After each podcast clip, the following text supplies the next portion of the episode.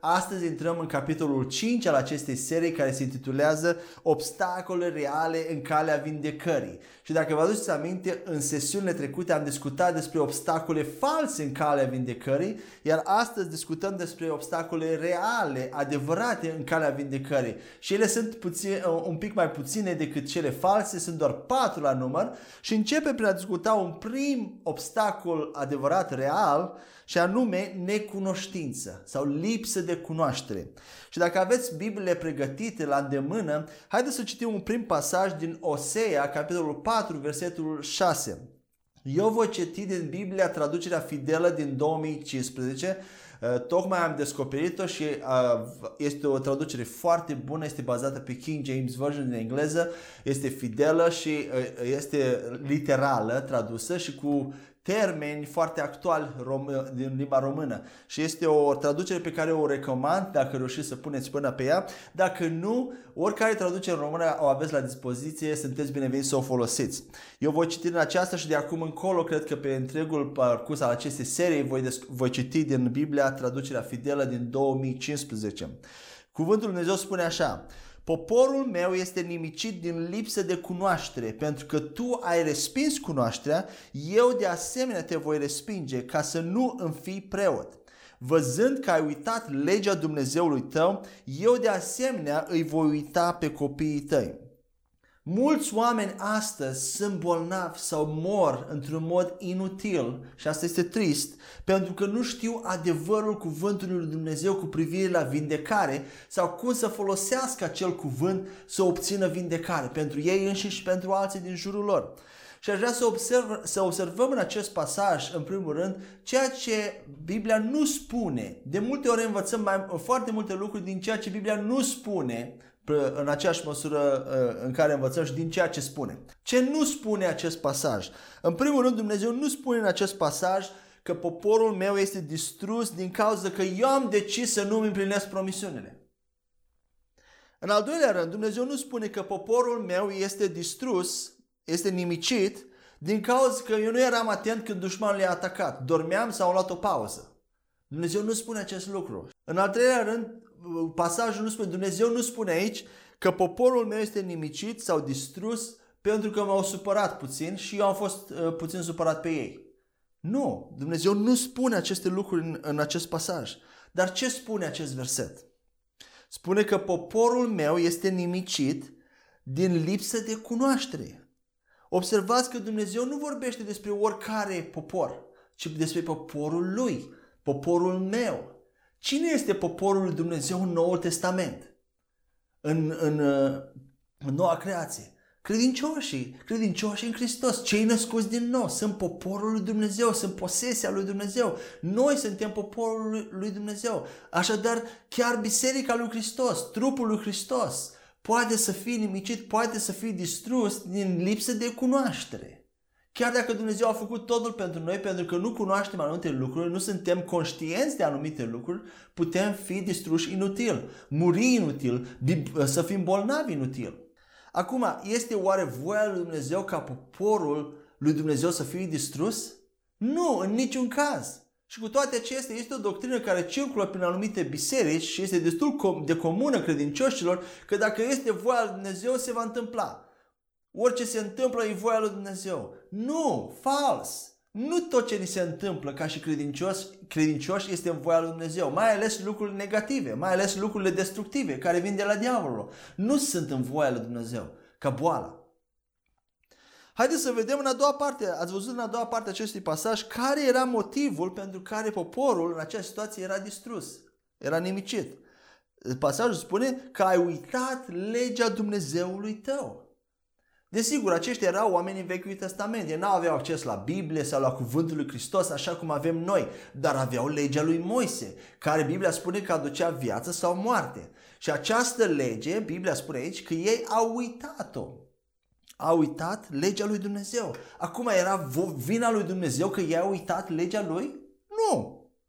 A decis cumva Dumnezeu că El vroia ca ei să fie distruși, le-a ascuns Biblia, le-a ascuns legea de ei? Nu, în niciun caz. Deci nu a fost vila lui Dumnezeu, nu a fost voia lui Dumnezeu, doar ei au părăsit cuvântul. Și din acest motiv ei erau nimiciți, din lipsă de cunoaștere, din ignoranță. Haideți să mai citim un pasaj de la 2 Corinteni 2,11, să vedem ce Apostolul Pavel ne spune despre acest lucru. Ca nu cumva Satan să profite de noi, fiindcă nu suntem neștiutori de planurile lui, ai planurilor lui. Ce înseamnă acest lucru? Diavolul profită de oamenii neștiutori, de oamenii care sunt ignorați, de oamenii care nu știu cuvântul lui Dumnezeu și care nu sunt conștienți de strategiile și planurile lui Satan. Când tu nu știi planurile lui Satan, atunci el va profita de tine și de mine. El va profita de noi, de necunoașterea noastră, de lipsa noastră de cunoaștere. Asta înseamnă că este voia lui Dumnezeu? Nu! De fapt, motivul pentru care Pavel scrie acest pasaj din 2 Corinteni este ca diavolul să nu profite de noi. Așadar, voia lui Dumnezeu nu este ca diavolul să profite de noi. Dar pentru aceasta avem nevoie de cunoașterea cuvântului. Ce face diavolul? Cum profită el de noi? Biblia spune că el fură, omoară și distruge. Așa că dacă aceste lucruri se întâmplă în viața ta într-un mod consistent, acelea sunt lucrarea diavolului. Diavolul profită de tine. Și Pavel spune că acesta este motivul pentru care toate aceste lucruri se întâmplă negative. Este pentru că noi suntem în necunoștință de planurile lui. Acesta este motivul pe care acest pasaj îl stipulează. Și ignoranța sau neștiința nu înseamnă că nu suntem destul de deștepți, ci înseamnă că nu cunoaștem anumite lucruri. Nu înțelegem procesul, cum funcționează lucrurile și cum ne învinge Satan, cum profită de noi. Tu ești aici în tărâmul natural, te rogi pentru ceva și ești în tărâmul în care te uiți la ceea ce vezi și te rogi la Dumnezeu să facă ceva, să intervină într-o situație. Dar ceea ce nu vezi este cum funcționează acest tărâm nevăzut, acest tărâm invizibil al locurilor cerești. Cum funcționează lucrurile în lumea spirituală. Și cum reușește Satan să te învingă de fiecare dată înainte chiar de a începe lupta cu el. Ești învins. De cele mai multe ori suntem învinși chiar înainte de a începe lupta cu el. Cum face el acest lucru? Noi trebuie să fim conștienți de cum el lucrează. Pentru că dacă nu înțelegem cum el vine, atunci profită de noi. Și de obicei nu auzim așa de des aceste lucruri predicându-se sau învățându-se în ziua de astăzi, pentru că nu par să fie foarte încurajatoare. Ele tind să descurajeze pe oameni. Pentru că deodată ei descoperă cum, adică ce vrei să-mi spui? Adică vrei să spui că eu am lăsat ca acel lucru să se întâmple? Eu am permis ca să se întâmple? Nu a fost Dumnezeu, am fost eu în tot acest timp? Eu sunt cel de care s-a profitat din cauza că n-am știut, din cauza că am fost ignorant? Da, doar pentru clarificare, da. Din cauza că nu știm multe lucruri, diavolul profită de noi și ne înșeală. Și ne ține în sclavie, a bolii, a multor alte lucruri, pentru că nu știm cuvântul lui Dumnezeu. Diavolul a venit la Iisus și când a venit să-L tenteze, să-L ispitească pe Iisus, a venit cu cuvântul lui Dumnezeu. Vedem pe diavolul că a venit și l-a pus pe Iisus pe acoperișul lui templu și i-a spus: aruncă-te jos de aici, pentru că e scris, El va porunci îngerilor săi să te păzească. Și îmi place ce a răspuns Iisus la această ispită. A spus: da, asta este adevărat ce spui, este scris așa cum spui, dar mai este scris de asemenea și altceva. Ce înseamnă acest lucru? Că Iisus cunoștea cuvântul lui Dumnezeu mai bine că diavolul. El nu era în lipsă de cunoștință, crezând că doar acest verset reprezenta cuvântul lui Dumnezeu. De multe ori auzim un verset, auzim un pasaj și gata, luăm ca și cuvânt, ca și literă de lege. Dar trebuie să știm ce mai spune cuvântul de asemenea, pe lângă acel verset. Iisus știa ce spune tot cuvântul lui Dumnezeu, tot întregul cuvânt al lui Dumnezeu, nu doar un pasaj izolat. Și dacă Iisus n-ar fi știut mai mult decât diavolul, probabil ar fi crezut că e o idee bună să se arunce de pe templu. Poate ar fi spus: las că acum, diavole, să arăt eu, am să-ți dovedesc că-s Fiul lui Dumnezeu. Mulți dintre noi am fi reacționat în felul acesta, dar Iisus nu a reacționat în felul acesta. El a spus: de asemenea este scris, să nu-L ispitești pe Domnul Dumnezeul tău. Și Iisus a venit tot cu cuvântul acest de asemenea, noi trebuie să-L cunoaștem. Și multe din aceste lucruri nu sunt foarte învățate de asemenea în ziua de astăzi și avem nevoie să mergem la cuvântul lui Dumnezeu și să le învățăm. Nu știm de cele mai mult ce spune cuvântul de asemenea. Tot ceea ce știm este că ne rugăm și nu funcționează. Dar nu ne oprim niciodată să ne întrebăm de ce? De ce, Doamne? De ce nu funcționează? Mereu este foarte ușor să punem responsabilitatea pe Dumnezeu și nu pe noi. Haideți să mai vedem un verset la Ioan 8:32. Biblia spune așa: și veți cunoaște adevărul și adevărul vă va face liberi, spune Iisus. Noi trebuie să cunoaștem această carte, trebuie să stăm în această carte și să aflăm de ce unele lucruri se întâmplă într-un anume fel și de ce nu se întâmplă într-un anume fel cum ne așteptăm. Asta nu înseamnă că Dumnezeu ne va spune întotdeauna de ce un anumit lucru nu s-a întâmplat sau nu s-a întâmplat. Tu poate știi că ceva se întâmplă într-o anumită situație și poate spui: o, să mă duc să mă rog și Dumnezeu o să-mi arate exact care e problema.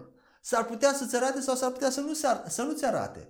Pentru că uneori s-ar putea chiar tu, în ce te privește pe tine, dacă este o situație care te privește pe tine însuți, s-ar putea nici ție să nu-ți arate, pentru că nu ești gata să primești anumite lucruri, anumite revelații. De multe ori nu suntem la momentul potrivit în care mintea noastră să primească ceea ce Dumnezeu vrea să ne spună. Și Dumnezeu, în îndurarea Lui, în răbdarea Lui, va aștepta pentru momentul potrivit. Dar apoi, dacă este o situație care privește alte persoane, de cele mai multe ori Dumnezeu nu-ți va revela, pentru că nu e treaba noastră să știm situații care privesc pe alte persoane sau motive care privesc pe alte persoane, de ce s-a întâmplat sau de ce nu s-au întâmplat alte lucruri. Dar s-ar putea să ne arate dacă am mânuit într-un mod corect sau nu o anumită situație din punctul de vedere al cuvântului Dumnezeu, și aceasta este important pentru noi să învățăm. Altcineva s-ar putea să spună: ei bine, dacă aceste lucruri sunt adevărate, ceea ce spui tu este adevărat, atunci de ce s-a întâmplat un anumit lucru? Adică vrei să spui că dacă mă duc la o înmormântare am să le spun la acei oameni motivul pentru care o anumită persoană a murit sau de ce a murit? Nu, nu am să le spun acest lucru, pentru că eu nu știu pe deplin situația respectivă, nu știu trecutul acelor persoane, nu știu inimile lor, nu știu ce s-a spus sau ce nu s-a spus cu privire la acea persoană care a murit și nu voi fi eu judecătorul acelei situații, nu voi judeca acesta. Acesta este modul înțelept de a aborda o astfel de situație. Dar ceea ce știu este că Dumnezeu ne-a vorbit niște promisiuni, ne-a dat niște promisiuni care El dorește ca ele să fie împlinite în viața noastră și tot El ne-a spus în cuvântul Lui de ce aceste promisiuni nu se întâmplă uneori. Asta știu de la Dumnezeu și asta pot să cred din cuvântul Lui Dumnezeu, dar nu pot să spun într-o situație anume, să judec care a fost motivul exact pentru care o persoană e bolnavă sau a murit. Nu ar trebui să mă apuc să judec situații individuale, pentru că uneori este ușor de judecat, de văzut exact motivul, de examinat și văzut motivul, dar alteori s-ar putea să fie puțin mai complex de atât și s-ar putea să fie mai mult decât credem noi că este în acea situație. S-ar putea să fie lucruri care nu le cunoaștem. Și în plus, chiar dacă aș avea dreptate cu privire la un motiv, de ce s-a întâmplat un anume lucru negativ, dacă e la o mormântare, probabil nu e momentul cel mai potrivit ca să spun oamenilor de ce o persoană a murit. Pentru că în acea situație oamenii au nevoie să fie încurajați, să fie mângâiați, pentru că tocmai a pierdut o bătălie. N-au nevoie ca eu să le spun: e vina ta, a fost vina ta că n-ai crezut sau că n-ai avut destulă cunoștință. Pentru că asta ar dăuna, le-ar face rău în acel moment. Și m-aș transforma din frate și soră în judecător. Și nu este treaba mea. Noi în primul rând trebuie să fim, chiar și noi când greșim, chiar când nu avem credință destulă, nu avem cunoștință destulă, Dumnezeu nu ne spune: a fost vina ta. Dumnezeu mereu ne încurajează, ne mângâie, ne propulsează în sus: mergi, data viitoare vei învinge, data viitoare va fi și mai bine. El mereu ne propulsează înainte, hai, învingem, mergi înainte, ridică-te. Și așa ar trebui să fim și noi cu frații și surorile noastre. Amin? Acesta este un mod înțelept de a aborda astfel de situații. Deci acesta e primul obstacol real în calea vindecării: lipsa de cunoaștere din cuvântul lui Dumnezeu. Al doilea obstacol real sunt tradițiile oamenilor. Și aș vrea să citim de la Marcu, capitolul 7, versetul 5 la 13, unde spune așa: atunci fariseii și scribii l-au întrebat: de ce nu umblă discipolii tăi conform tradiției bătrânilor, ci mănâncă pâine cu mâinile nespălate? El a răspuns și le-a zis: bine a profețit Isaia despre voi, fățarnicilor, așa cum este scris: acest popor mă onorează cu buzele lor, dar inima lor este departe de mine. Dar în zadar mi se închină, învățându-i pe oameni ca doctrine poruncile oamenilor. Fiindcă lăsând deoparte porunca lui Dumnezeu, țineți tradiția oamenilor, precum îmbăierea oalelor și a paharelor, și faceți multe alte lucruri asemănătoare. și le-a spus: prea bine respingeți porunca lui Dumnezeu ca să țineți propria voastră tradiție, fiindcă Moise a spus: onorează pe tatăl tău și pe mama ta, și cel ce blestemă pe tată sau pe mamă de moarte să moară. Dar voi spuneți, dacă un om va spune tatălui sau mamei sale, este corban, altfel spus, orice ți-ar fi de folos de la mine este un dar către Dumnezeu, va fi liber. Și nu-l mai lăsa să facă ceva pentru tatăl său sau mama sa, făcând fără efect cuvântul lui Dumnezeu prin tradiția voastră pe care ați dat-o, și faceți multe alte lucruri asemănătoare. Vedeți această ultimă frază? Făcând cuvântul lui Dumnezeu fără efect, făcând vindecarea fără efect prin tradiția voastră. Și nu vă gândiți aici că tradițiile oamenilor sunt doar tradiții ortodoxe sau tradiții ale altor religii. Avem și noi tradițiile noastre în trupul lui Hristos, tradiții, lucruri, crezuri greșite despre vindecare care au fost transmise de la părinți, de la pastori, de la predici, au fost transmise și s-au infiltrat în mintea noastră într-un mod subtil și fac cuvântul lui Dumnezeu cu privire la vindecare. Și nu numai, în multe alte domenii îl fac fără efect. Acesta este un al doilea mare motiv, un real obstacol în calea vindecării. Tradiții care ne-au fost transmise și care le-am permis să vină în mintea noastră și care contrazic cuvântul lui Dumnezeu cu privire la vindecarea noastră. Aceste tradiții sunt, cum am spus, crezuri greșite, lucruri greșite pe care le credem despre vindecare, care trebuie să fie distruse și înlocuite cu lucruri bune, lucruri adevărate din cuvântul lui Dumnezeu. Și asta facem aici în această serie de învățătură. Ce facem? Încercăm să distrugem toate miturile despre vindecare, de care suntem poate conștienți sau nu suntem conștienți, toate minciunile cu privire la vindecare divină de la diavolul, care ne-au oprit, au oprit poporul lui Dumnezeu de la vindecare. Și acestea vin foarte subtil, prin oameni pe care îi cunoaștem, prin alți creștini, prin pastori în care avem încredere, prin cărți pe care le citim creștine, prin predici care le auzim. Nu tot ce auzim, nu oricine predică cuvântul lui Dumnezeu, predică cuvântul lui Dumnezeu. Nu orice citim creștin, orice predică este și cuvântul lui Dumnezeu. Noi trebuie să cercetăm și să nu acceptăm orice care ascultăm și auzim sau citim. Și ce facem aici? Punem cuvântul lui Dumnezeu în noi și înlocuim aceste tradiții omenești pentru ca diavolul să nu mai fie capabil să arunce la noi îndoieli cu privire la vindecare. Și haideți să vă dau câteva exemple de tradiții omenești din trupul lui Hristos care sunt obstacole în calea vindecării. De exemplu, una din tradițiile omenești care fac cuvântul lui Dumnezeu cu privire la vindecare fără efect este chiar rugăciunea pentru vindecare în ea însăși. Rugăciunea pentru vindecare. Poate ești surprins, dar hai să vedem pe ce e vorba. Când un credincios se roagă pentru vindecare pentru el însuși sau pentru altcineva, acest lucru în el însuși poate fi un obstacol în a vedea rezultate în vindecare. De ce? Pentru că de cele mai multe ori această rugăciune ia forma unei implorări la adresa lui Dumnezeu ca El să facă vindecarea. Sau să ia forma unei implorări și convinge, ca și cum Dumnezeu ar avea nevoie să fie convins ca să ne vindece.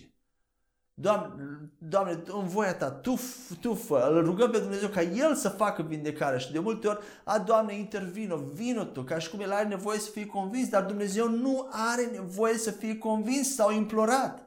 Pentru că El deja ne-a dat vindecare și un fiu și o fiică nu trebuie să implore pe părinți să-i dea mâncare, să-i dea pâine.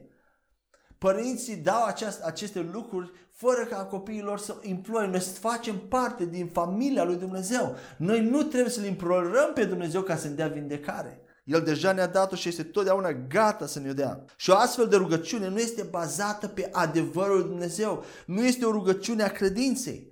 Este nescripturală. În toată slujirea lui Iisus, de la Matei până la Ioan, nu vedem nici măcar un singur loc unde Biblia să ne spună că Iisus s-a rugat pentru bolnavi.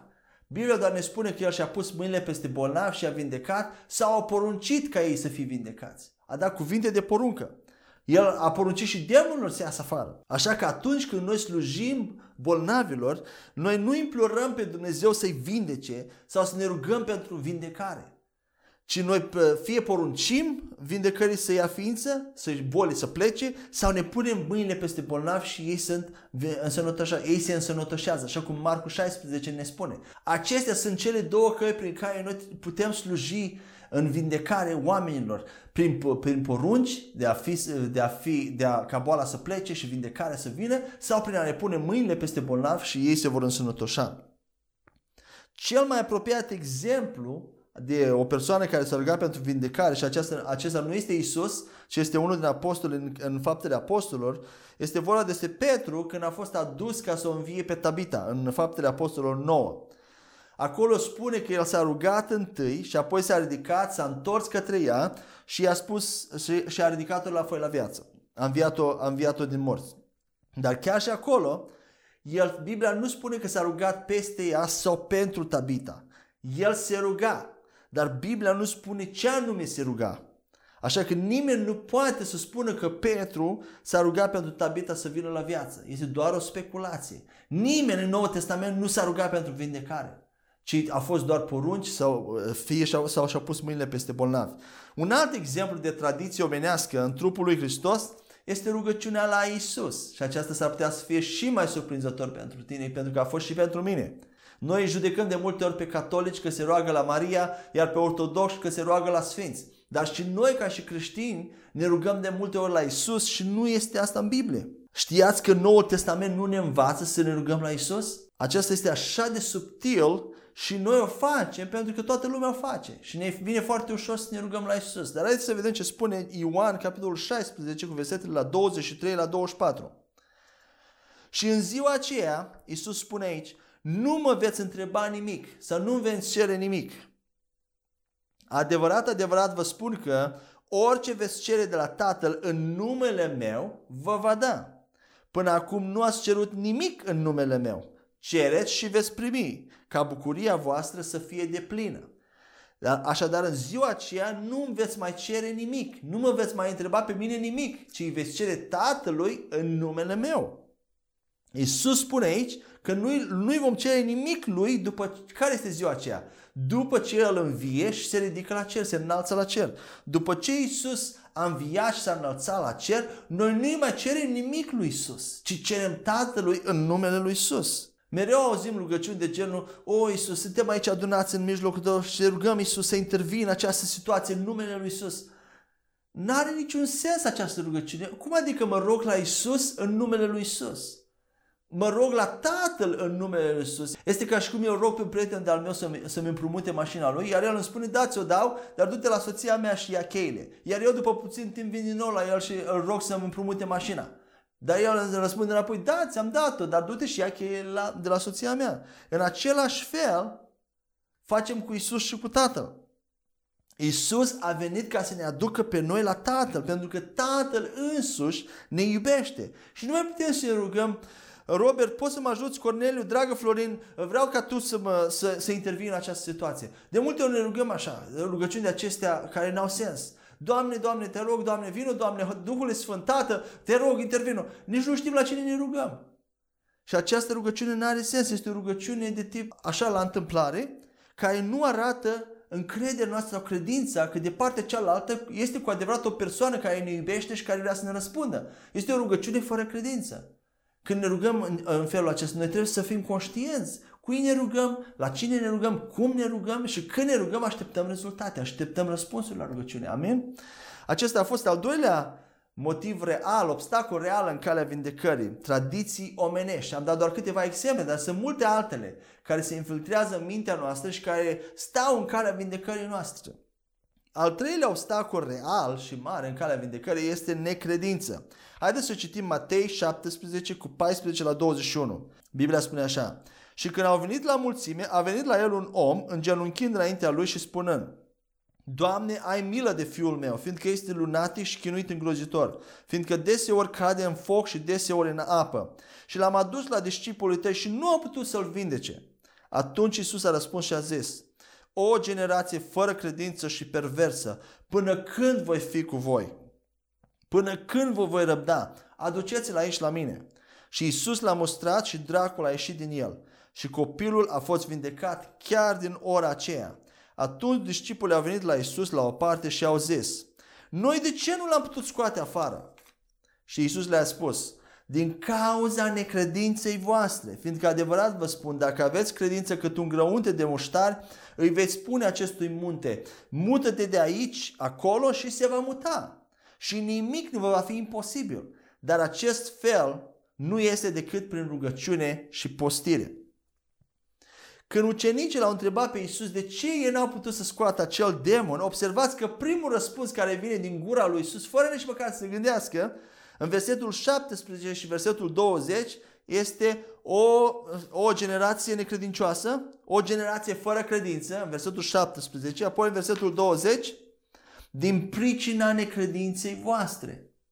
Fără să gândească prea mult, acesta a fost motivul pentru care ucenicii n-au putut să scoată demonul. Cauza unde a fost? Problema unde a fost? În partea ucenicilor. La ucenici era problema, necredința lor. Observați că Iisus nu a spus...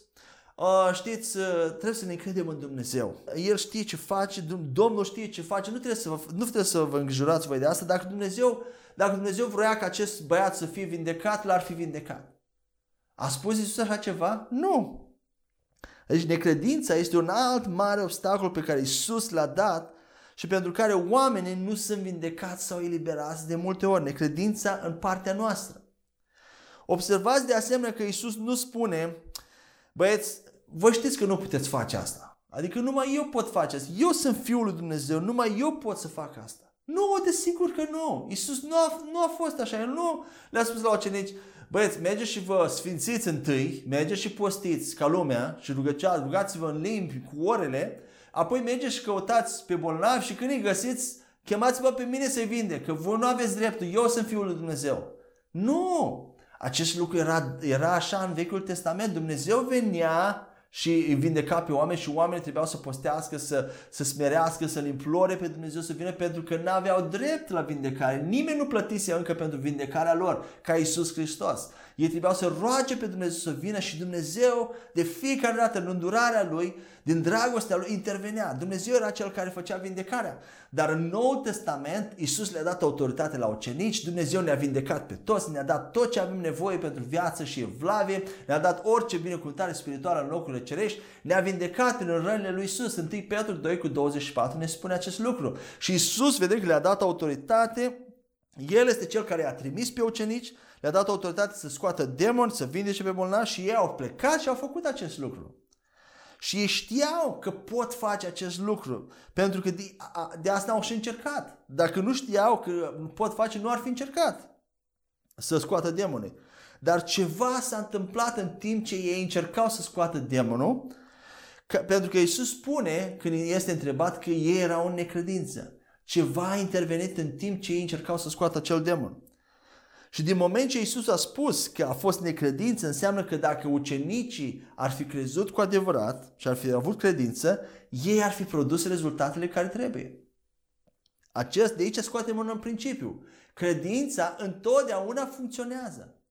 Credința întotdeauna funcționează, indiferent de ce credem noi sau gândim noi. Dacă nu a funcționat și nu a produs rezultate, atunci acea credință a fost fie complet blocată din a fi eliberată din Duhul nostru, sau s-a eliberat ceva credință, dar a fost prea slabă pentru a învinge acea problemă și acea dificultate, boală sau eliberare sau demon. Și vedem că Iisus n-a făcut nimic diferit de ceea ce ucenicii au făcut. Altfel nu l-ar fi întrebat de ce n-am putut să-l scoatem. Dacă Iisus făcea diferit, ucenicii spuneau: deci asta a fost, ne-a făcut așa, dar Iisus a făcut așa. Și nu ar mai fi întrebat și ar fi dat seama singuri. Dar din moment ce Iisus a făcut aceleași lucruri care ei le-au făcut, l-au întrebat: Iisus, dar noi de ce n-am putut? Că am făcut exact același lucru. Am făcut același lucru, dar totuși era ceva diferit între Iisus și ei. Și ceea ce a făcut diferența între ucenici și Iisus a fost credința. Credința sau necredința. Și cred că ceea ce s-a întâmplat acolo a fost ceva asemănător cu situația în care Petru a mers pe apă. Îl vedem pe Petru cum a început să meargă pe apă când Iisus i-a dat cuvântul și a spus: vino. Petru a început curajos să meargă pe apă și era concentrat, atenția lui era la Iisus, se uita numai la Iisus, îl credea ce a spus Iisus și cât timp a făcut acest lucru, el a mers pe apă. În momentul în care a început să se uite la apă, la vânt, și-a luat atenția de pe cuvântul care Iisus l-a spus: nu te uita la mare, nu te uita la circumstanțele exterioare, tu vino. Când s-a uitat în jur, a început să se scufunde.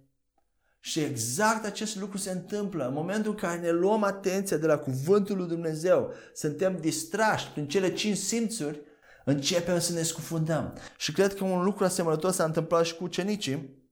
I-au permis, când i-au început să poruncească demonul să iasă afară și demonul a început să se manifeste. Și nu cred că prin coincidență vedem că în Marcu 6:1-6 Biblia descrie în multe cuvinte manifestările exterioare ale acelui băiat. Când acel băiat a început să se manifeste, ei au permis îndoielii să intre în inima lor fără să-și dea seama.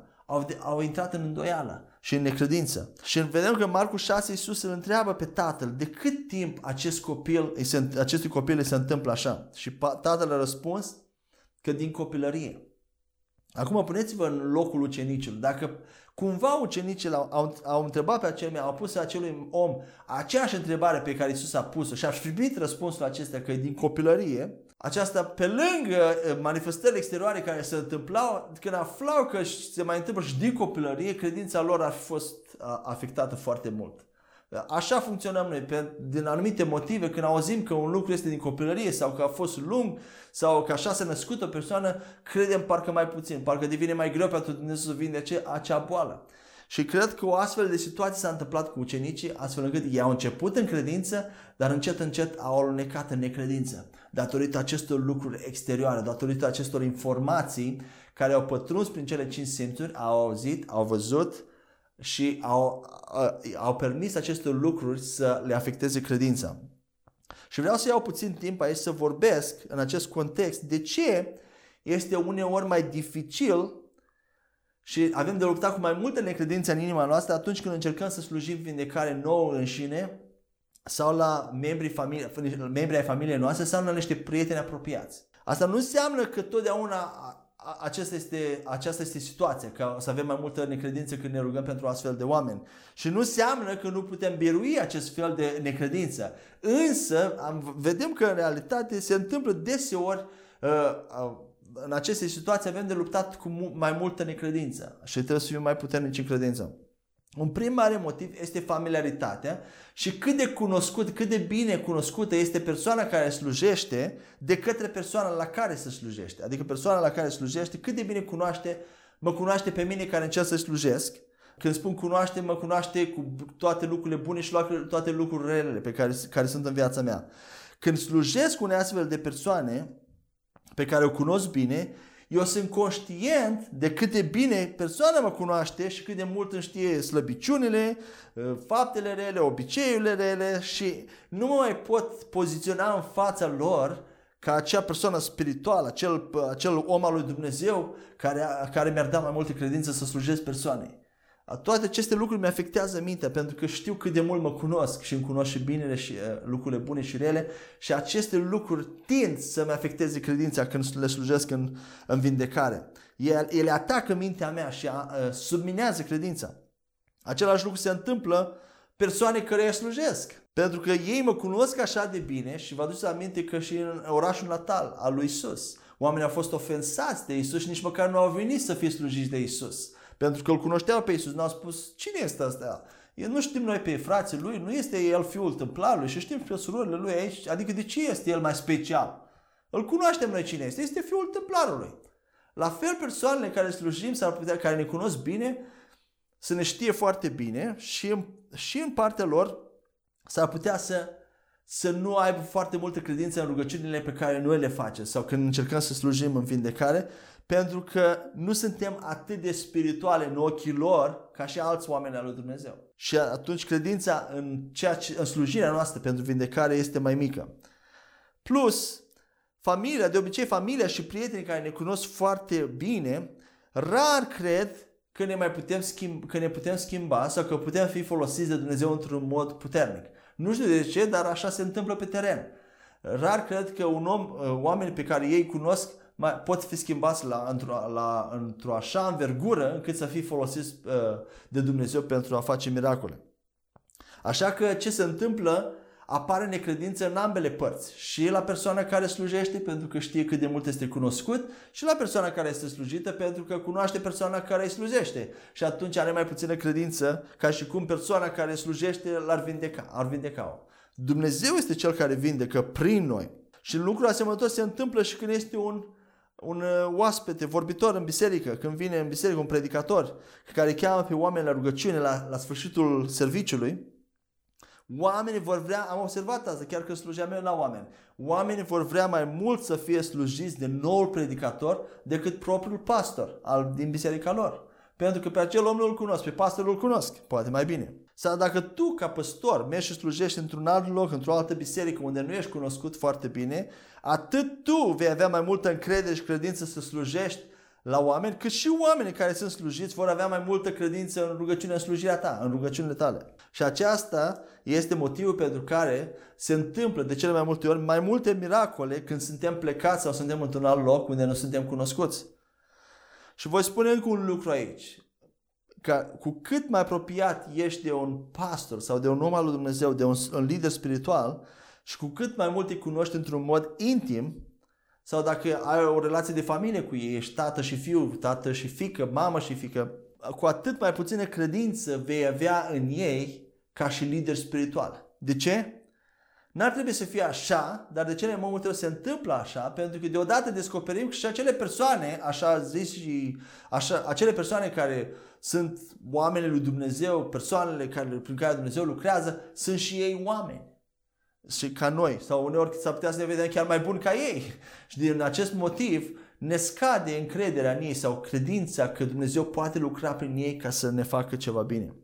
Și în situații de genul acesta, opțiunile sunt fie ești prieten bun cu ei, dar vei căuta călăuzire spirituală la altcineva, sau te distanțezi de acești lideri și continui să vezi ca și lider spiritual.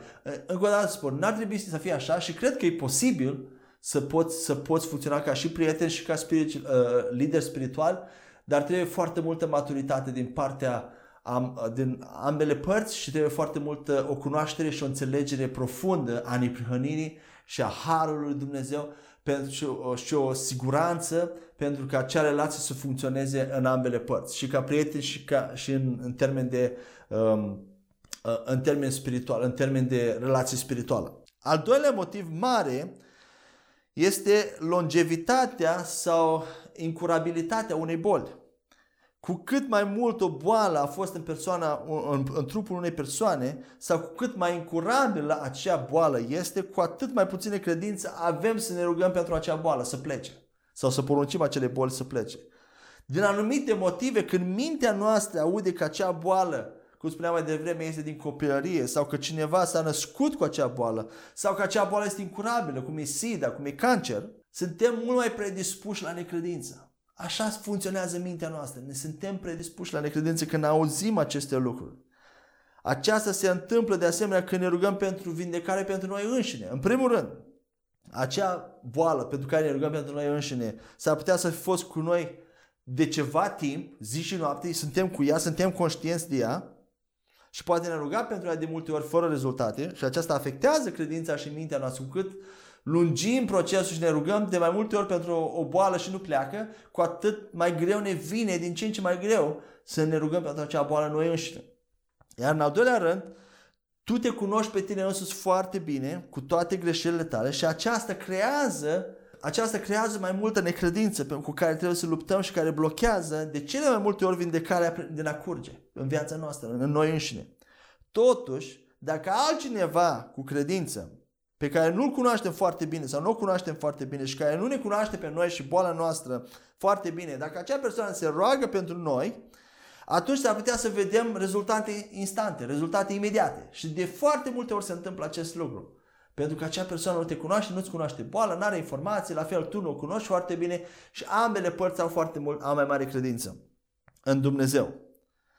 De aceea, uneori este mai bine, sau de cele mai multe este mai bine să cunoști cât mai puțin despre o persoană pe care o slujești sau despre boala pe care o au.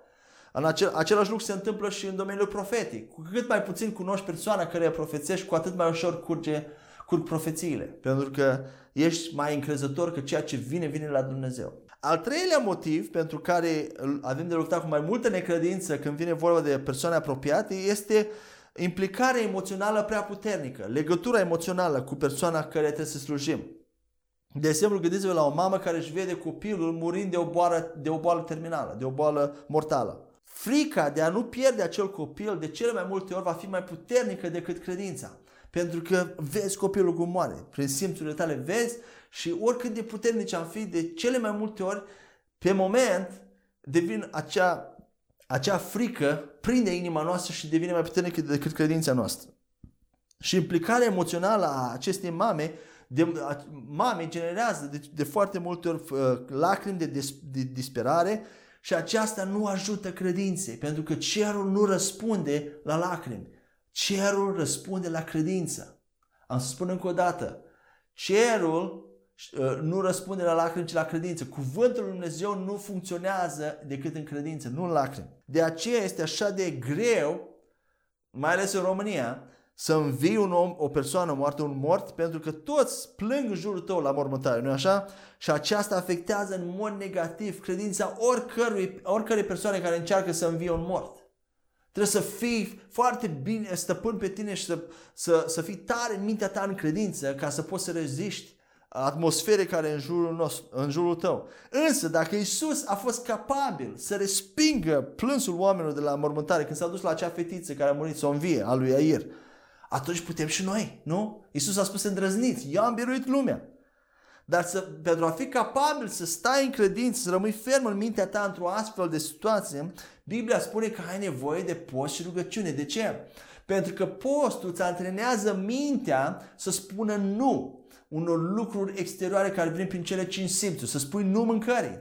Iar apoi, când te confrunți cu un alt domeniu, acel antrenament din domeniul mâncării, acel exercițiu din domeniul mâncării se va transmite și în alte domenii. Dacă ai putut să spui nu la mâncare, atunci va fi foarte ușor să spui și la altceva nu. La toate semnele, la toate lucrurile negative care le vezi în jurul tău. Mintea ta este mai capabilă să le respingă, să devină imun la ele, să-și păstreze concentrarea pe cuvânt atunci când postești, în mod regulat.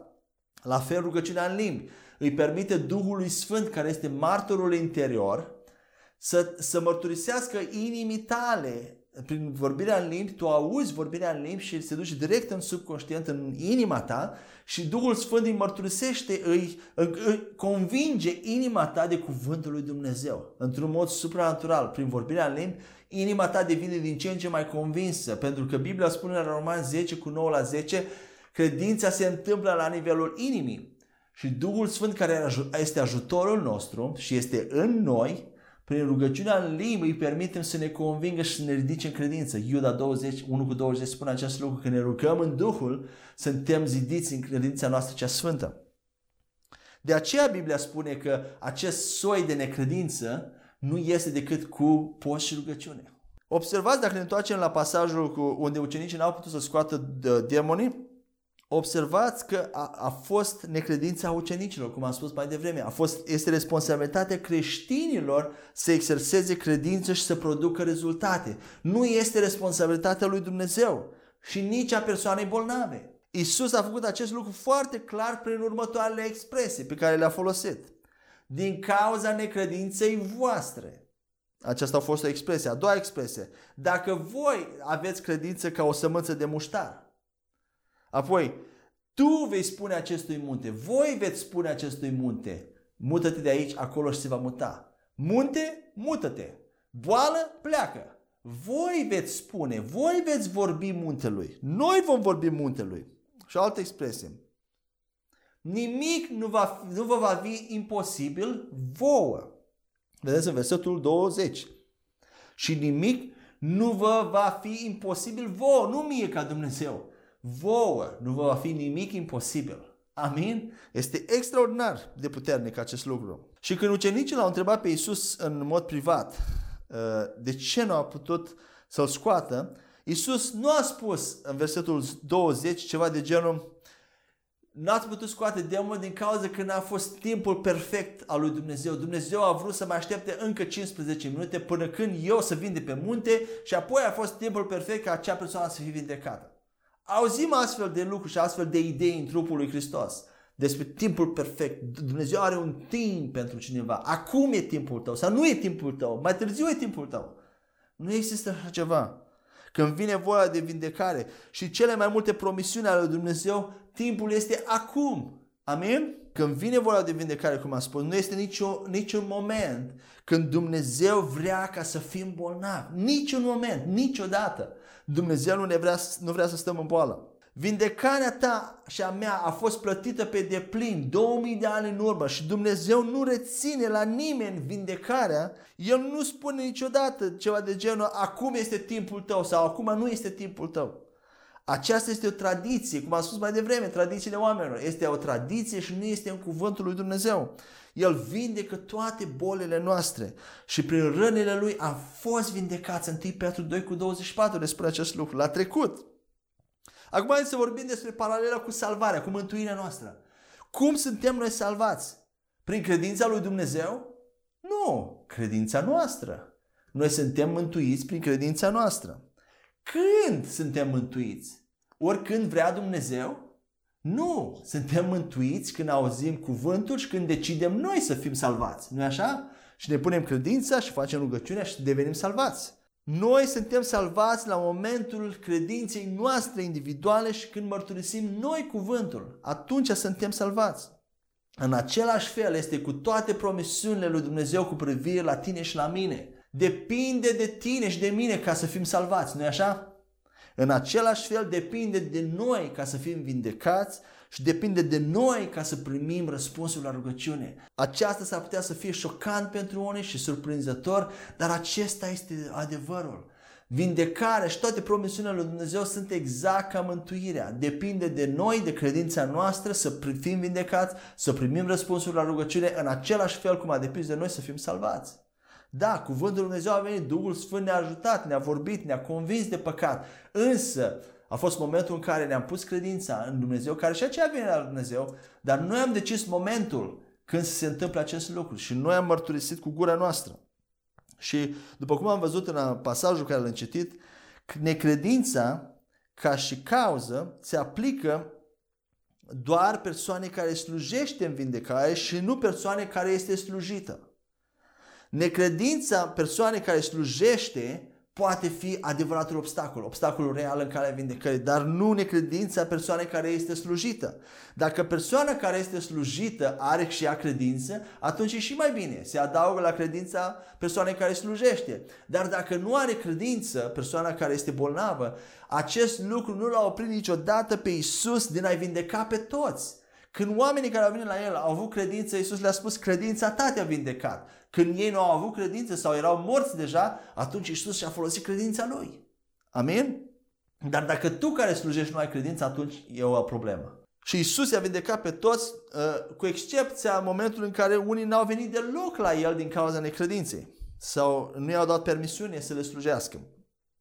Acesta este un nivel la care puțini credincioși ajung să fie conștienți de el, în care să-și ia responsabilitate, pentru că este foarte greu să admitem când problema este la noi. De cele mai multe ori este greu să recunoaștem că problema este la noi. Și de multe ori confundăm responsabilitatea cu condamnarea și din cauza aceasta fugim de responsabilitate. Aceasta nu este condamnare. Dacă ar fi să o luăm așa la momentul salvării, când ți-a fost predicată Evanghelia, că ești un păcătos și că te așteaptă iadul dacă nu îl primești pe Iisus Hristos în inima ta, oare acel mesaj nu a fost condamnator? A fost într-un anumit sens condamnator, pentru că Duhul Sfânt conduce, Biblia spune, convinge lumea de păcat înainte de a veni la Hristos. Dar cu toate acestea n-ai fugit de responsabilitate, pentru că era speranță în acel mesaj și ai luat responsabilitate, l-ai primit pe Iisus Hristos în inimă și ai fost salvat. Nu-i așa? De aceea nu trebuie să fugim de responsabilitatea de a vindeca pe alții, că problema este la noi și noi trebuie să avem credință prin Duhul Sfânt, desigur. Duhul Sfânt ne ajută să avem credință, nu noi, nu totul este la noi, depinde de noi.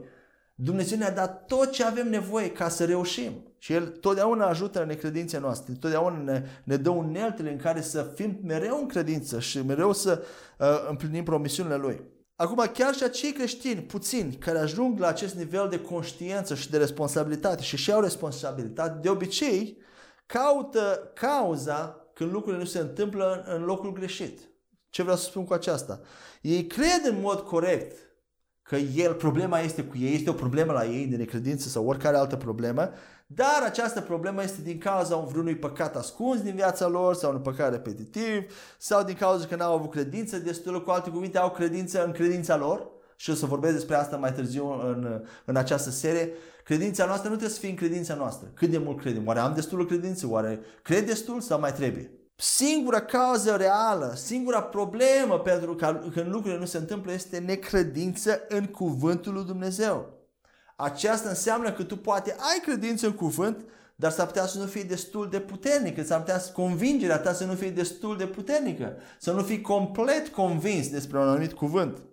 Și a fi necredință, care este adevărata cauză, înseamnă unul din două lucruri. 1. Fie nu avem destulă înțelegere a lucrurilor, destulă cunoștință despre lucrurile lui Dumnezeu și cum funcționează ele, mai ales în domeniul vindecării, sau, al doilea lucru, avem înțelegere, avem cunoaștere, știm cum funcționează lucrurile, dar credința în acea cunoaștere nu este destul de puternică sau consistentă încă, însemnând că nu a penetrat încă centrul inimii noastre, a penetrat doar mintea noastră conștientă, a devenit conștienți de lucruri, dar știți, credința se întâmplă la nivelul inimii, la acel nivel inconștient unde este memoria de termen lung, unde sunt emoțiile, unde este personalitatea noastră, acolo unde lucrurile se întâmplă fără ca noi să gândim. Când cineva te scoală din somn și te întreabă ceva și răspunzi fără să gândești prea mult, ce vine din inimă, vine din acel loc și cuvântul lui Dumnezeu trebuie să penetreze, trebuie să ajungă în acel loc. Și cum ajunge în acel loc? Prin expunerea noastră repetată la cuvântul despre vindecare sau despre oricare alt domeniu, prin meditare, prin rugăciune în limbi, prin declarație cu gura, îți reînnoiești mintea, nu numai mintea conștientă, ci important este mintea inconștientă, subconștientă, inima, centrul tău trebuie să fie reînnoit și convingerea să fie de acolo, să fie și cu emoții, cu sentimente, să fii complet convins de cuvântul lui Dumnezeu pentru ca el să funcționeze. Amin? Am să dau un exemplu aici. Știți, când Petru în Luca 22:33 și Matei 26:35, când el s-a curajos, i-a spus lui Iisus că eu niciodată nu o să te trădesc și o să merg cu tine până la moarte. Când stăteau ei la masă cu toți ucenicii, acea afirmație a lui Petru, cred din toată inima, că a fost plină de credință, a fost cu toată inima, el a avut credință, chiar în momentul acela el era gata să moară pentru Iisus. Asta este convingerea mea personală. Eu nu cred că el a mințit când a spus acest lucru sau a fost ipocrit. El a fost serios, cu toată ființa lui a crezut acel lucru. Totuși vedem că atunci când s-a confruntat cu soldații și cu moartea, din cauza că nu s-a rugat ca Iisus, probabil n-a vegheat ca Iisus, vedem că și Iisus i-a fost greu să ia paharul, dar în momentul în care s-a rugat a fost întărit, a fost încurajat, îngerii au venit și au slujit, dar Petru dormea și l-a luat prin surprindere. Ceea ce l-a declarat cu gura plin de credință câtva timp în urmă, când s-a confruntat cu opoziția și obstacolul, frica i-a cuprins inima și a învins, nu a mai produs rezultatele așteptate, rezultatele în urma declarației lui anterioare, că el va muri pentru Iisus. N-a mai fost capabil să moară pentru Iisus când s-a confruntat cu opoziția. De aceea avem nevoie să ne rugăm într-un mod constant și să fim tot timpul pregătiți și să fim în credință, să te analizezi, să vezi dacă te simți slab, descurajat sau fără credință. Imediat trebuie să te rogi. De aceea avem nevoie să ne rugăm. Chiar în Efeseni 6, când Biblia vorbește despre armura lui Dumnezeu, spune la un moment dat să ne rugăm neîncetat. Și aici rugăciunea în limbi ne ajută mereu să fim stârniți, mereu să fim zidiți în Duhul nostru. Pentru că dacă suntem slăbiți, suntem descurajați, nu avem încredere destul, este o zi proastă, atunci suntem vulnerabili. Dacă nu ne rugăm imediat să ne ridicăm în credință, să ne ridicăm în bucurie, în tărie, să putem înfrunta orice obstacol care vine în viața noastră. Amin? Și vedem cum pe Petru l-a luat prin surprindere. Nu era... S-a sculat din somn, era poate adormit, nu era destul de clar, destul de lucid și frica l-a apucat. Și am să mă apropii de încheiere la acest obstacol spunând următorul lucru. Că singurul obstacol în calea vindecării este faptul că tu crezi că sunt obstacole în calea vindecării. Și am să mai spun o dată. Singurul obstacol în calea vindecării este faptul că tu crezi, dacă crezi că sunt obstacole în calea vindecării. Momentul în care crezi că există un obstacol în calea vindecării este momentul în care în mod automat intri în îndoială și șovăiești. Ești în două luntri, în două locuri. Mintea ta este împărțită, inima ta este împărțită. Și din cauza aceasta nu poți primi, Biblia spune, nimic de la Domnul. Să nu te aștepți să primești nimic de la Domnul. Hai să vedem acest lucru în Iacov 1:5-8. Dar dacă unuia dintre voi îi lipsește înțelepciunea, să o ceară de la Dumnezeu, care dă tuturor cu generozitate și nu reproșează, și îi va fi dată. Dar să ceară în credință, neclătinându-se în nimic. Pentru că cel ce se clatină seamănă cu un val al mării împins de vânt și aruncat încoace și încolo. De aceea să nu gândească omul acela că va primi ceva de la Domnul. Un om șovăitor este nestatornic în toate căile lui. Biblia pare să fie dură aici când spune că un astfel de om să nu gândească, să nu se aștepte că va primi ceva de la Domnul. Nu va primi nimic. Aici este un context despre înțelepciune. Dar principiul este același pentru orice lucru și pentru vindecare. Dacă șovăiești, nu vei primi nimic de la Domnul. Biblia este foarte clară. Faptul că tu șovăiești nu înseamnă că Dumnezeu nu continuă să dea vindecare. El dă vindecare, dar tu șovăiești. Și pasajul acesta nu spune că Dumnezeu nu o să mai dea înțelepciune sau vindecare sau orice altceva dacă tu șovăiești sau dacă tu ești în îndoială. Dumnezeu continuă să dă. El a dat deja, vindecarea curge în mod continuu, înțelepciunea în mod continuu curge de la Dumnezeu. Problema este că la noi nu putem primi. Aceasta spune Biblia aici. Noi nu putem primi de la Domnul. Dumnezeu dă, continuă să dă, dar din cauza șovăierii noastre, din cauza necredinței, noi nu putem primi nimic de la Domnul. Așa că Dumnezeu poate să continue să dea, dar noi să nu putem să primim. Și acesta a fost al treilea obstacol real în calea vindecării, și anume necredința. Al patrulea obstacol real în calea vindecării este diavolul. Orice obstacol în calea vindecării unei persoane nu este de la Dumnezeu.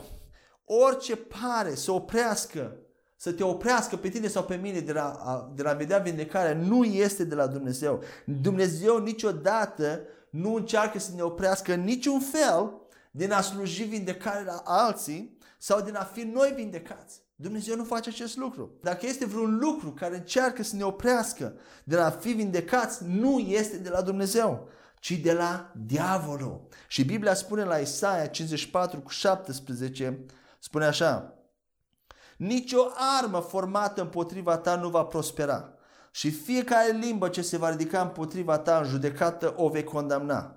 Aceasta este moștenirea servitorilor Domnului și dreptatea lor este de la mine, spune Domnul. Acest pasaj nu spune că armele nu vor fi făurite împotriva ta sau nu vor fi formate împotriva ta, pentru că ele vor fi. Dar acest pasaj spune că ele nu vor prospera împotriva ta și a mea. Ele nu vor avea câștig de cauză. Diavolul va forma strategii, diavolul va forma arme împotriva noastră, va plănui lucruri împotriva noastră, dar ele nu vor prospera împotriva noastră când credem cuvântul lui Dumnezeu. Și Ioan 10:8-10, acesta este ultimul pasaj care îl citesc în această sesiune, spune așa: toți cei ce au venit înainte de mine sunt hoți și tâlhari, dar oile nu i-au ascultat. Eu sunt ușa. Dacă intră cineva prin mine, va fi salvat și va intra și va ieși și va găsi pășune. Hoțul nu vine decât pentru a fura și a ucide și a nimici. Eu am venit ca ele să aibă viață și să o aibă din abundență. Promisiunile nu funcționează întotdeauna, pentru că între Dumnezeu și noi, acest pasaj ne spune, este un hoț, este un tâlhar, este diavolul. Dacă nu era diavol și doar tu și Dumnezeu, atunci lucrurile ar fi fost foarte ușoare. Primeai vindecare foarte ușor, deși nu prea mai avea nevoie de vindecare dacă nu era diavolul. Dar avem un hoț, este un tâlhar, care de asemenea este numit înșelătorul și a cărui slujbă este să ne înșele în mintea noastră și în gândirea noastră, așa încât noi să nu putem primi de la Dumnezeu. Singura lui slujbă și armă este să ne înșele în gândirea noastră, astfel încât să noi nu credem ceva ce este adevărat. Aceasta este singura lui armă. Și este un singur mod, este o singură cale prin care putem să-l învingem pe diavol. Prin a sta în cuvântul lui Dumnezeu, în promisiunile lui Dumnezeu pentru noi, în a fi convinși în cuvântul lui Dumnezeu. Iisus Hristos, care a fost cuvântul întrupat, cuvântul făcut carne, El însuși întotdeauna a răspuns la ispită cu este scris. A răspuns cu cuvântul lui Dumnezeu. Cu atât mai mult noi avem nevoie să știm cuvântul și să răspundem cuvântul lui Dumnezeu. Aceasta este sabia Duhului care îl pune la tăcere pe diavol și care îl dă afară pe diavol. Sabia Duhului este cuvântul lui Dumnezeu pe care îl crezi. Nu doar cuvântul lui Dumnezeu. Și este adevărat că diavolul este cauza principală sau directă a bolilor și sursa înșelăciunii. Însă, dacă ne gândim bine, el nu este cu adevărat un factor. După cum Biblia spune, dacă noi stăm în cuvânt, puterea lui, singura lui putere este înșelarea, distragerea de la cuvânt, de la credință. Asta e singura lui armă. El are o anumită putere, o anumită abilitate de care abuzează asupra noastră, însă el nu are nicio autoritate asupra creștinilor, nu are nicio putere reală asupra creștinilor. Noi îi dăm putere prin ignoranță și prin necunoaștere, prin tradiții, prin necredință, îl lăsăm, îi permitem prin implicit, îi permite să facă ce vrea și să profite de noi. Dar el nu are nicio putere. Amin? Am să mă opresc aici. În această sesiune am discutat foarte multe lucruri. Astăzi am terminat întregul capitol 5, în care am discutat despre obstacole reale în calea vindecării. Acestea au fost 4: lipsa de cunoaștere, tradițiile omenești, necredința și diavolul, care nu este, am văzut că nu este cu adevărat un factor. De fapt sunt 3. Dacă nu-l pune pe diavolul. Amin? În următoarele sesiuni vom discuta despre cum să credem, cum funcționează credința, vom discuta despre știința din spatele reînnoirii minții, despre creierul nostru, despre știința neuronală. Vom vedea lucruri extraordinare, cum să îmbină știința cu Biblia, cu Scriptura, și cum vedem că această viață creștină este o viață reală, este o viață de putere. Însă până ne întâlnim în următoarea sesiune, mă rog ca Dumnezeu să vă binecuvinteze, să vă dea mai multă cunoaștere, mai multă înțelegere asupra lucrurilor duhovnicești, asupra lucrurilor spirituale, să vă ridice în credință, să vă umple de plinătatea lui Hristos, să puteți vedea din ce în ce mai mult promisiunea lui împlinindu-se în viața voastră și a celor din jurul vostru, și mă rog ca Dumnezeu să vă binecuvinteze, favoarea lui să fie în jurul vostru, în numele lui Iisus. Amin.